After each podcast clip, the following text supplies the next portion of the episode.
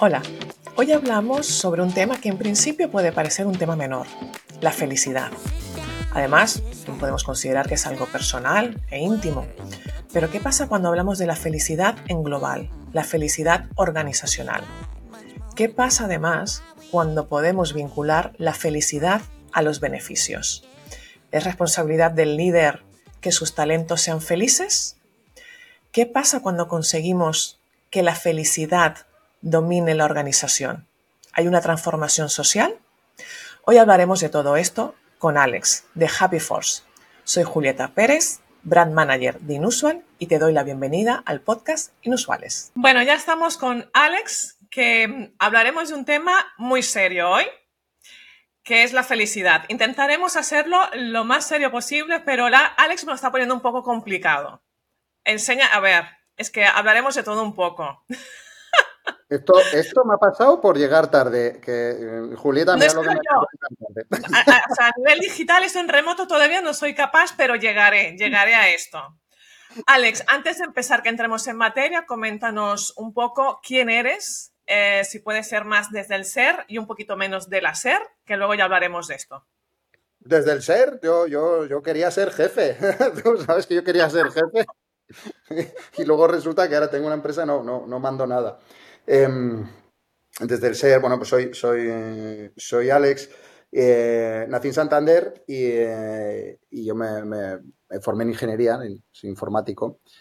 Y, a, pesar de ser informático, me empecé a dedicar a las, a las, personas. Entonces vine a vivir a, a Barcelona, Cataluña, hace veintipico años. Y, y, y, nada, tengo dos, dos niños, niña, niña maravillosos. Eh, me gustan un montón las artes marciales, por eso ¿eh? el morado de mi ojo. que, no, que no es, despejemos no dudas ya, despejemos dudas. Artes marciales, no ha, sido, ¿ha sido esto? No ha sido Julieta, no ha sido Julieta.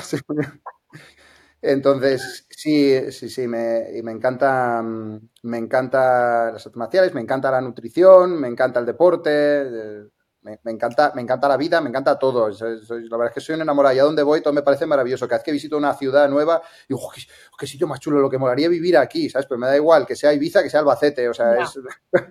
en, en, todos lados encuentras lo bueno, ¿no? Sí, sí, sí. Entonces, Jolín, encantado de acompañarte aquí en el, en el podcast este. ¿En serio que a se ver, va a ver el vídeo después? ¿Se va, o sea, ¿se va a ver el ojo? Se va a ver, se va a ver, se va a ver y se va a comentar. Esto se va a comentar, o sea... el primer invitado que tengo que viene con... Bueno, y no serás el último, eso seguro, eso seguro, porque pasa mucho personaje por aquí, o sea que interesante. Aparte que esto tiene mucho que ver con tu, primero con tu ser, con, con cómo eres tú, con quién eres tú, pero además tiene mucho que ver con el hacer, porque de ahí también viene un poco, pues bueno, como todo tu, digamos, tu planteamiento de vida, ¿no? Que tiene que ver mucho con las artes marciales, con el descubrimiento, con la curiosidad, con todo ese trabajo interno. Sí. Cuéntanos. Hay una, de hecho, de, de, desde pequeñito, ¿eh?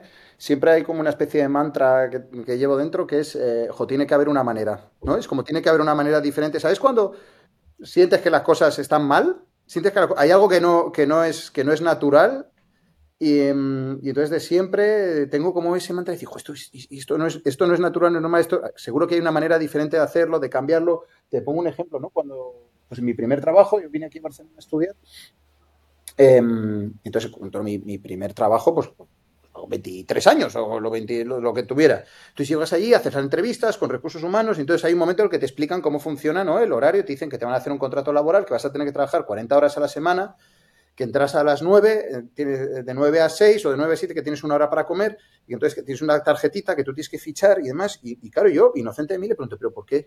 ¿Por qué tengo que trabajar 40 horas a la semana? Y hubo como un silencio de, de 30 segundos. la persona de recursos humanos diciendo, nunca me habían hecho esta pregunta. En plan, no, pues porque es el contrato laboral, el convenio. Y digo, ya, pero ¿por qué 40 y no 60 o 20? O digo, ¿qué, qué más da, no? Y, y fíjate, y la, y la, pregunta esa que no sabía contestarme esta persona en ese, en ese momento, para mí era como súper... De hecho, yo le decía, jo, es que no entiendo, porque, o sea, yo vivía en Santander, me, me, me, vine con 17 años a Barcelona a estudiar, una residencia de estudiantes, o sea, yo digo, yo voy viviendo solo desde los 17 y 18 años, he estudiado una carrera 5 años, he aprobado, pero yo en la universidad ejemplo, yo era la universidad pública, era la Politécnica aquí, y como funcionaba, te decía, mira, este es el horario de clases, estos son las fechas de los exámenes, it's up to you. Tú sabrás lo que, oye, tienes que hacer una práctica, sí, la práctica en grupos de dos, y tú te organizabas, ibas a clase, no ibas, ibas a lo, o sea, y, tú buscabas la manera, yo me puse a trabajar desde, desde, muy, desde muy temprano, desde primero de carrera, y oye, pues yo me organizaba y digo, mire, llevo cinco años viviendo así, y, y no me pagan, o sea, encima pagas tú por, por, ir. O sea, llevo cinco años viviendo como un adulto y entonces cuando acabo la carrera con mejor, mejores notas, pero acabo y me voy a buscar trabajo, de repente te dice, es como una regresión a la infancia, de repente te dice, no, no, ahora usted tiene que estar aquí, tiene que venir a este sitio, aquí.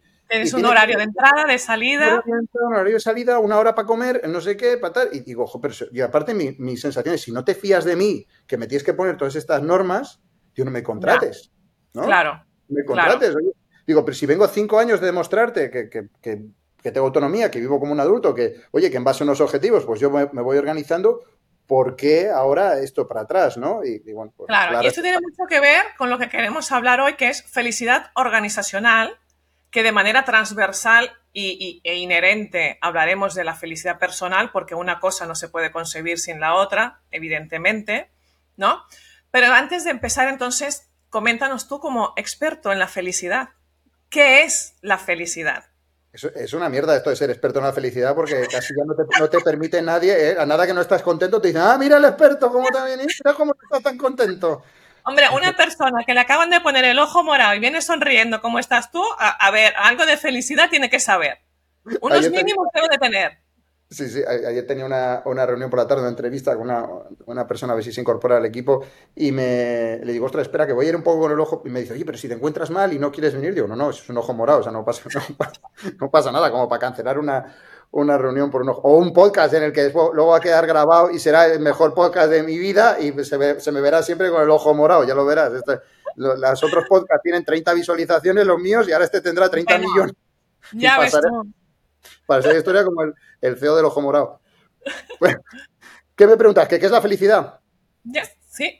No, bien, es una pregunta sencillita, sí, para empezar, ¿no? Porque eso... Cortita, de respuesta corta los budistas 3.000 años intentando responderla y no tienen una Pero respuesta. Imagínate que la respondemos así de manera occidental. Abrimos, abrimos el diccionario Larousse, que bueno, que ya no existe, ¿no? Pero supongamos, ¿no? Tú y yo que somos de una generación de diccionario, lo abrimos y pone felicidad. ¿Qué encontraríamos? Mira, de las definiciones. Me recuerda esto tu primera entrevista de trabajo. Exacto, de las, definiciones, de las definiciones que más me gustan, hay muchas, ¿no? Y, por ejemplo, te hablan de, no, la felicidad no es, como es, no es el destino, es el camino, no sé qué. Qué, pereza. Mira, yo la, una, buena definición de, felicidad, y, se la tomo prestada a una clienta nuestra, mm. que se llama Isabela Rivas, es la directora de personas de seguros Admiral, que merece la pena hacer una entrevista a esta mujer, que es increíble.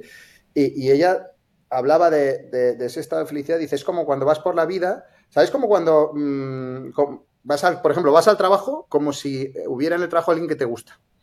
¿Cómo te levantas? ¿Sabes? Imagínate cada día eso, ¿no? Con esa emoción. Allá donde vas es como que vas, ¿sabes? Como que vas y hay alguien que te gusta y vas con esa, con esa, con esa sensación todo el día en el que, en el que te, da como una, te da como una energía especial, ¿no?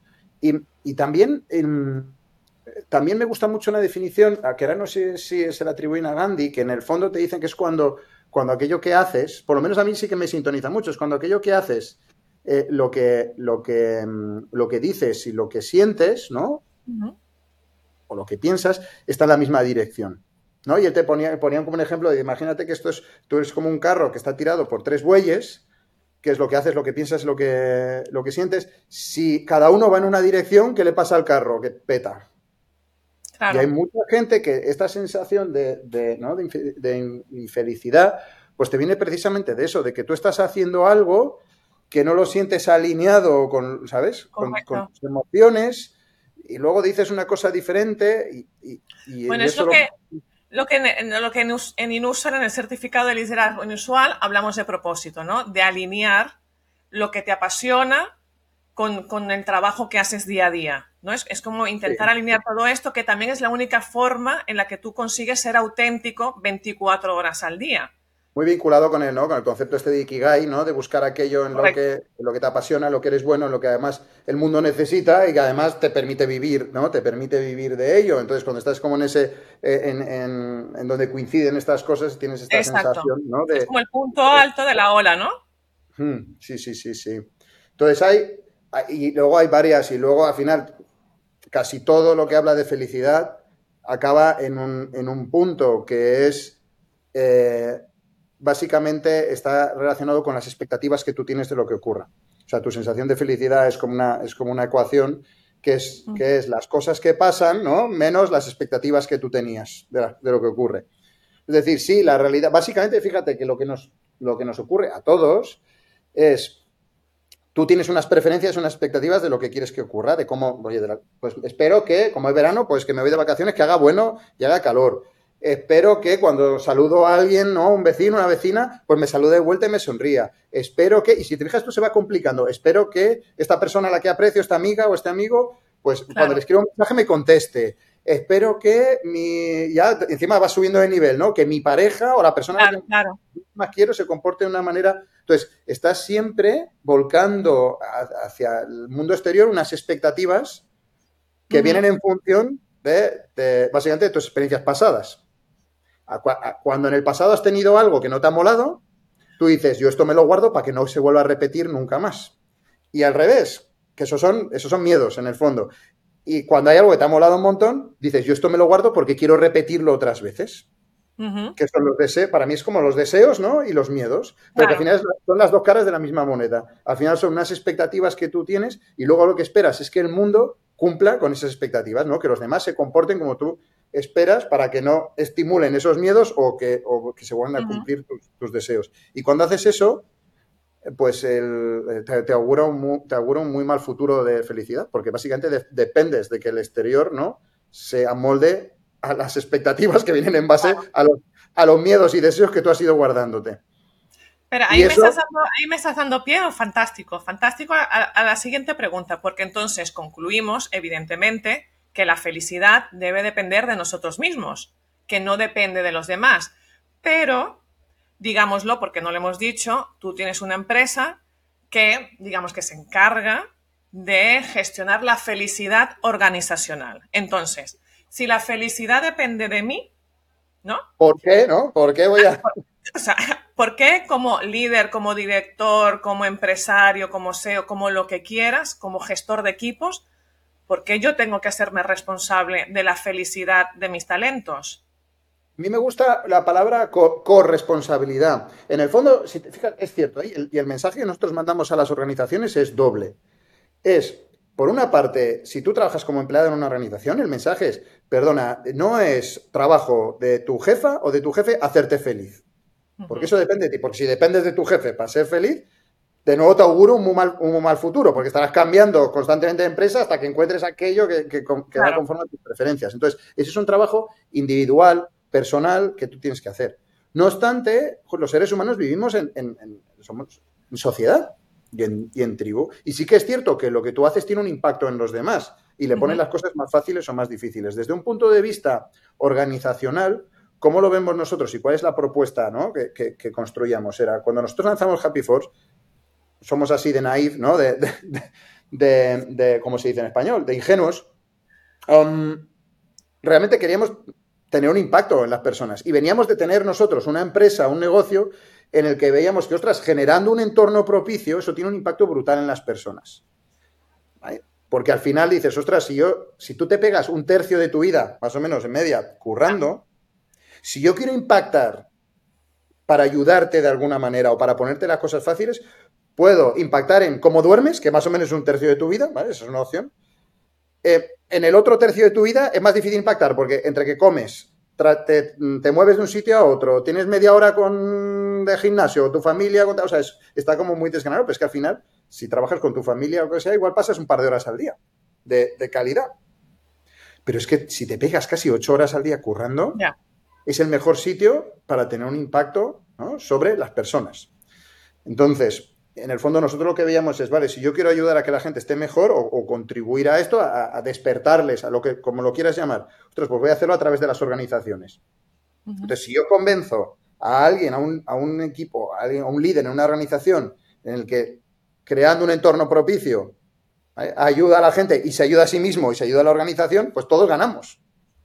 Si el que está arriba piensa, ah, no, la felicidad es cosa individual, porque cada uno se busque su felicidad, vale, pero mm, si vas dándole bofetadas a la gente, hombre, igual les estás ayudando en su, en su descubrimiento espiritual, pero hay otras maneras.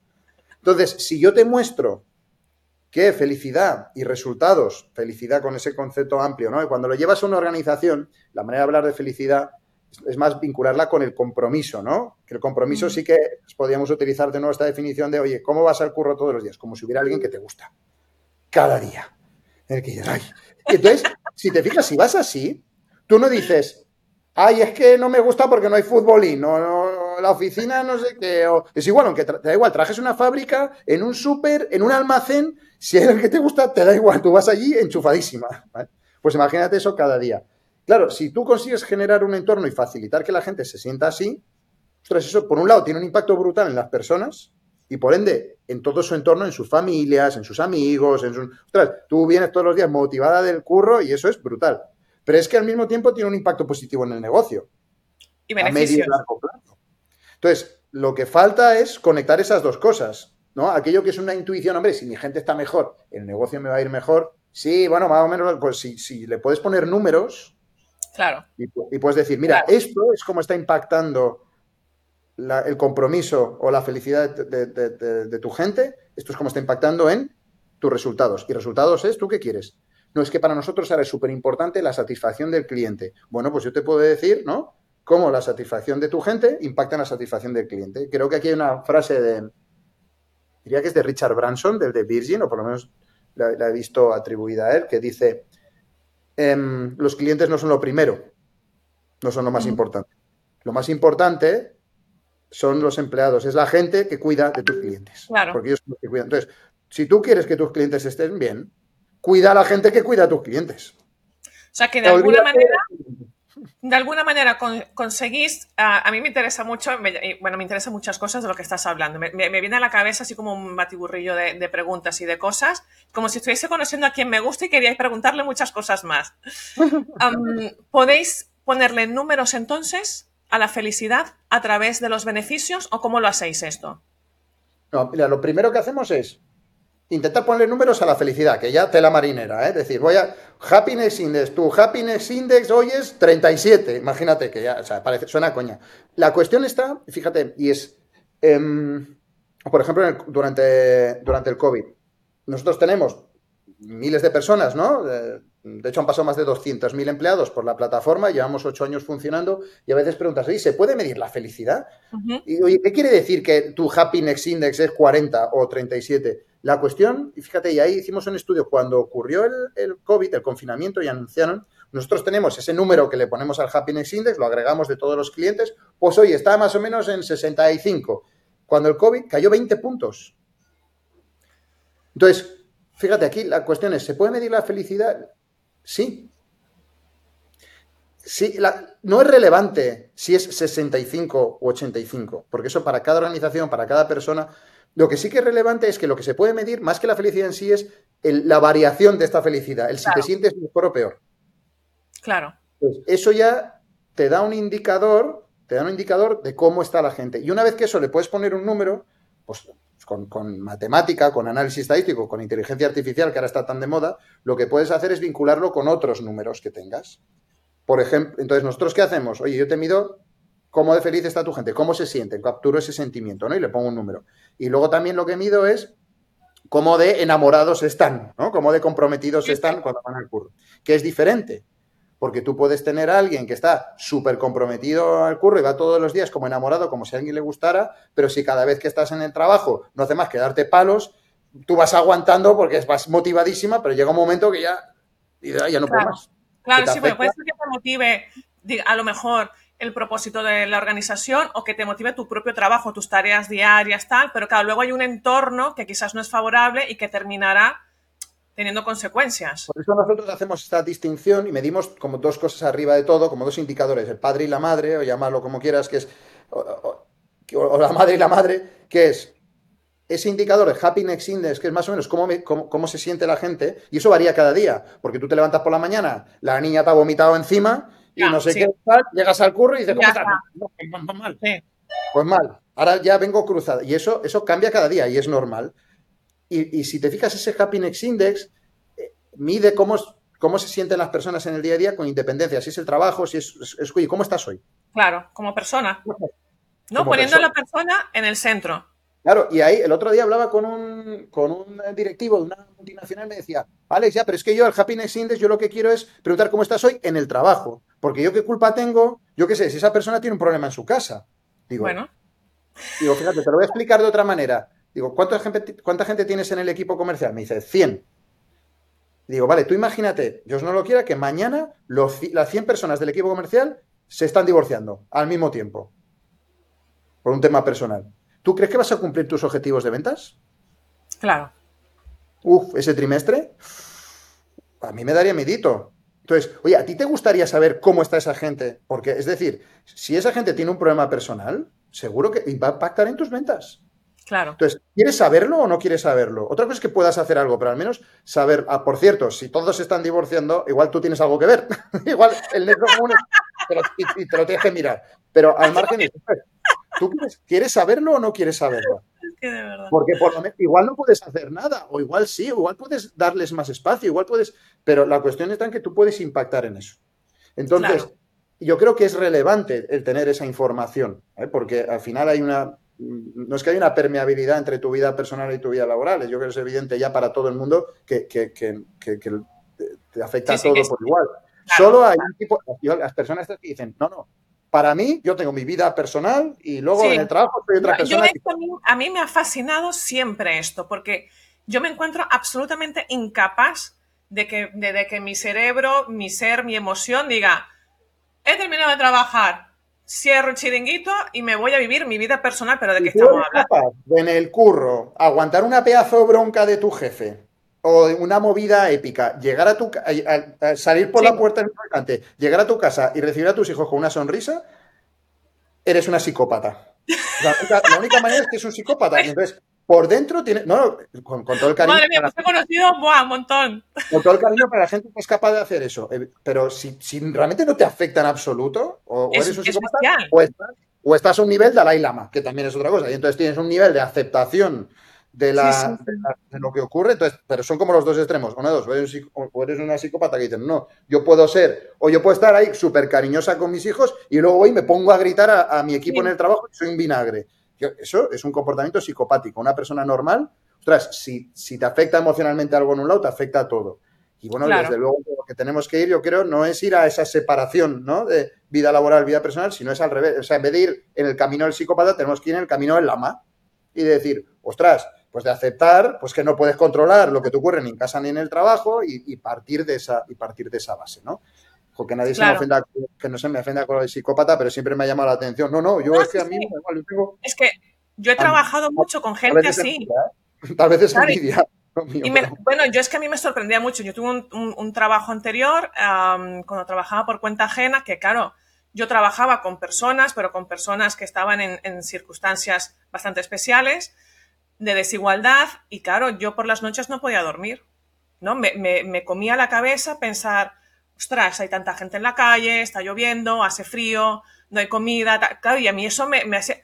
Y luego tenía compañeros que llegaban tan frescos, tan tranquilos, em, bueno, termina mi hora, me voy, y yo pensaba, pero si podemos hacer más cosas, hay más cosas que podemos hacer, que yo entiendo que también hay que poner límites, ¿no? Porque al final también, si no, te come, te come, pero quizás también venía de una mala gestión de la felicidad organizacional. La manera, si la manera de gestionar eso, esas emociones, es lo que te digo, la, la, coña que hago con la, con la, psicopatía, pero no es, o sea, básicamente es, si te pasan cosas en el trabajo que, que, tú, las coges y las aprietas hacia abajo y las niegas y las suprimes para luego poner una sonrisa, eso al final va a tener una tasa, eso va a tener un precio que pagar. O sea, no, es la manera, la supresión de, eso. Y no creo que esa gente que tiene esa separación eh, es que haya hecho un camino espiritual. Ya. ¿Sabes? Sino que es más que estás diciendo, bueno, pues me lo trago. Es como cuando tienes. Aparte, esto es como cuando tienes una discusión con una, con una persona, tienes un conflicto con una persona. El decir, bueno, no pasa nada, ya está, ya se me pasará.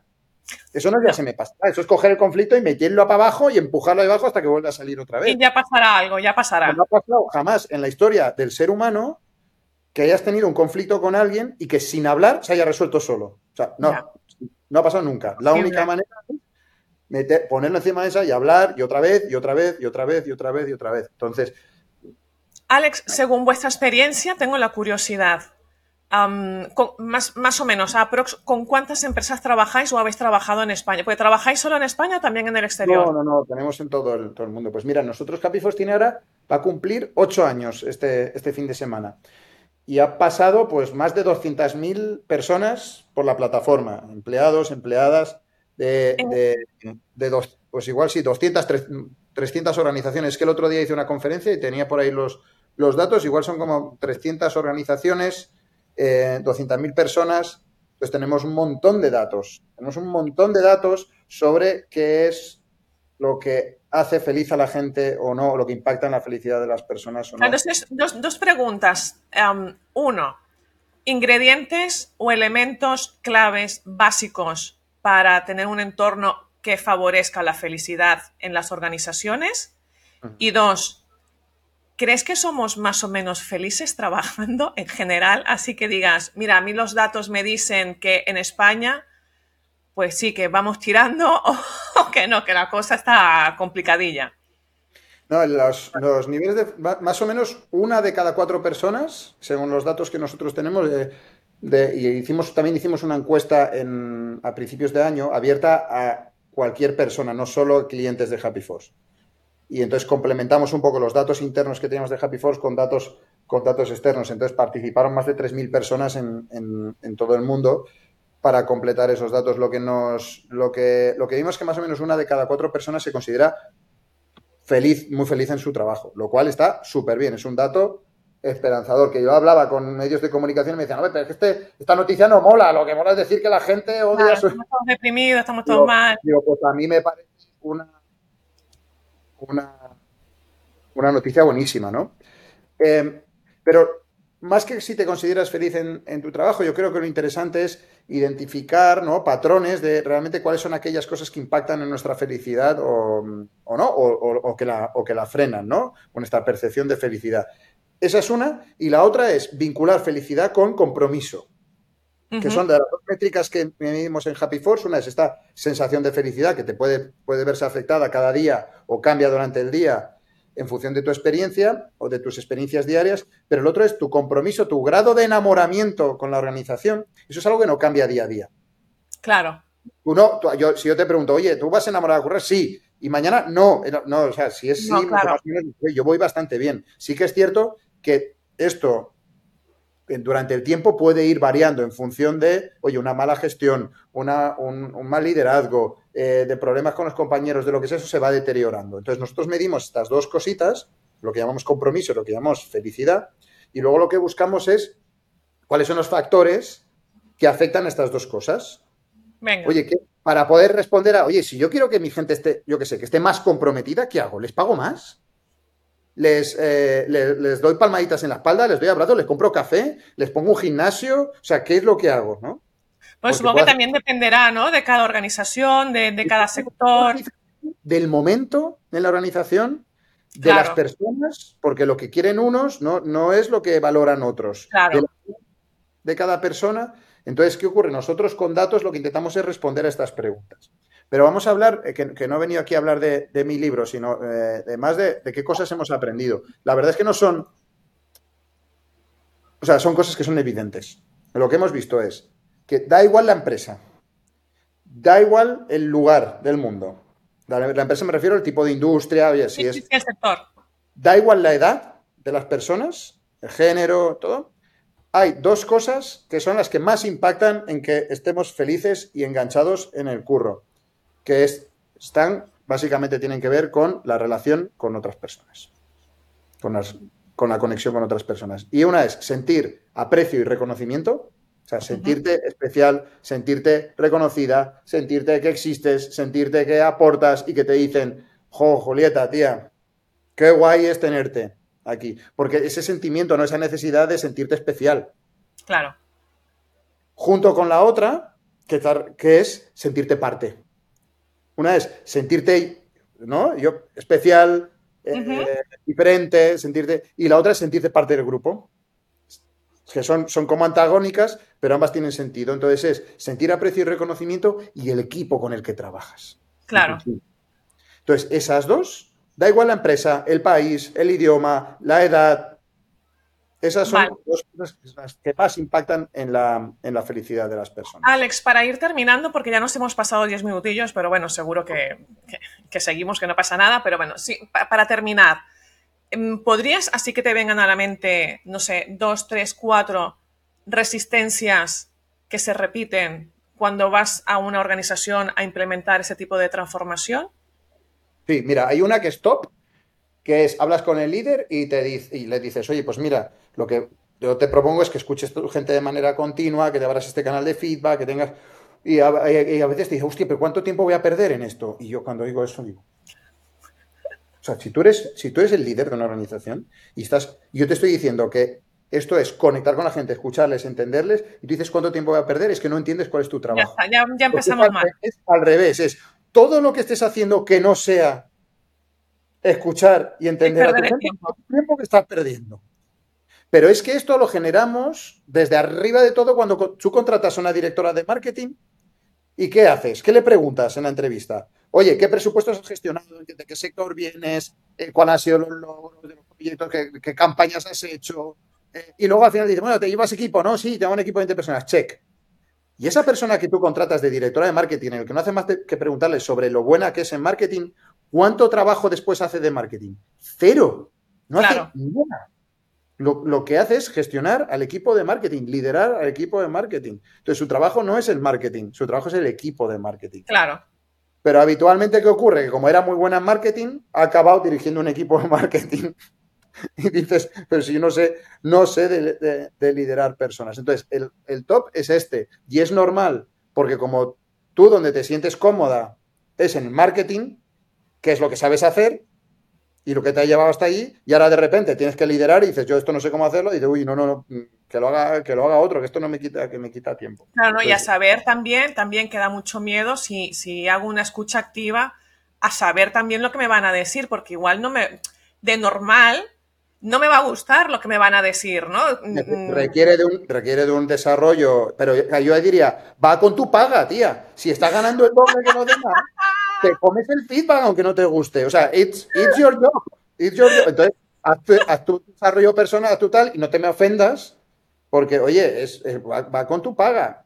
Entonces, resistencia number one es esta, ¿cuánto tiempo me va a quitar? Y la otra es, ostras, y si yo pongo una, y si yo empiezo a escuchar a mi gente, salen cosas, ya no tanto salen cosas que no me gustan, que es, pero es, ostras, y si me piden cosas que yo no puedo hacer, porque claro, si yo digo, te quiero escuchar, te quiero ayudar, tú me pides, mira, me falta esto, esto es un problema y yo no puedo solucionar esos problemas porque no tengo la capacidad en la empresa, porque no tengo presupuesto, porque no puedo llegar más, jo, lo que voy a hacer es generar frustración.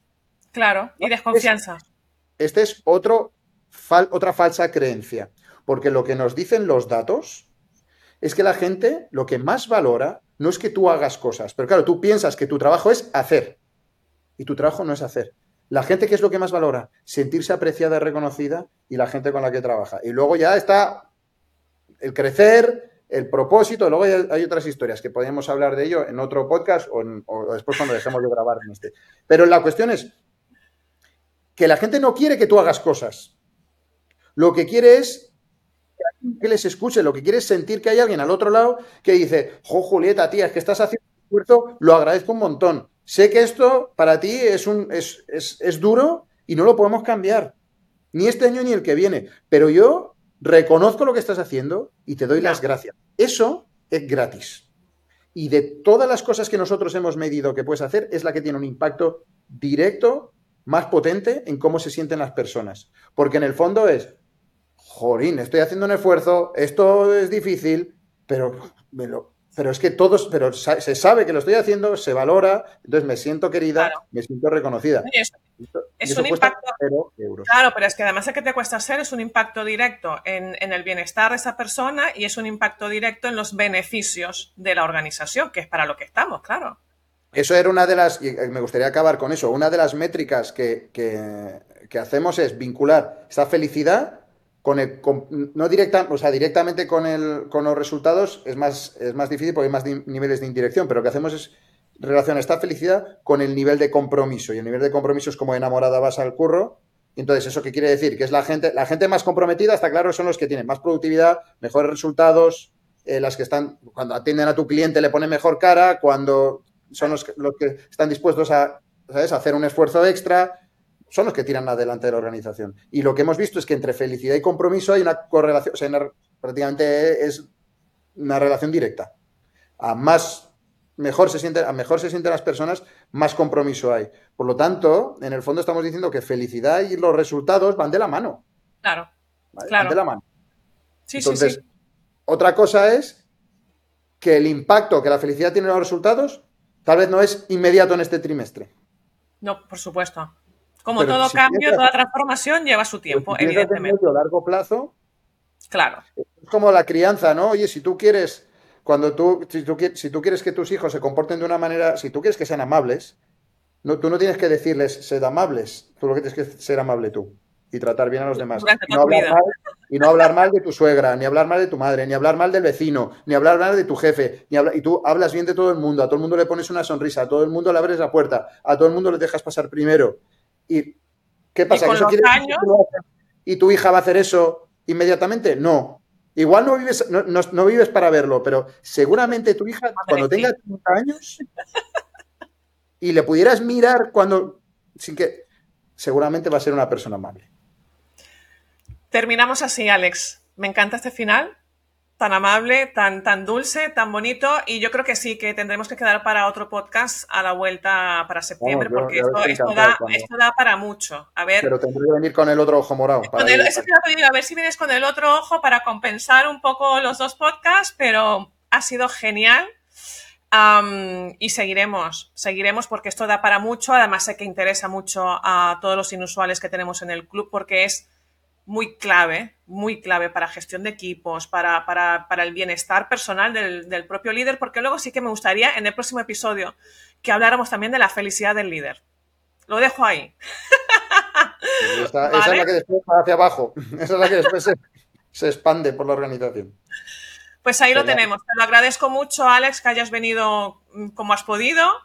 Sí, no, no, yo encantado, Julieta. Mil gracias y un, un saludo a todos los inusuales. ¿eh? Que es una comunidad muy, muy, muy, chula, muy potente y al final eh, alineada con todo, con todo esto que hemos estado hablando. Ahí estamos. Venga, nos despedimos y hasta la próxima. Adiós. Bien, como hemos visto, la felicidad es un tema clave para el líder. Podríamos resumir la charla de Alex en cuatro puntos importantes. La corresponsabilidad del líder en la felicidad del equipo, el impacto que tienen sus actuaciones en la gente que le rodea diariamente, en la importancia de crear un entorno propicio para la felicidad y muy especialmente cómo vincular la felicidad al compromiso para que el compromiso se vea reflejado en los beneficios de la organización.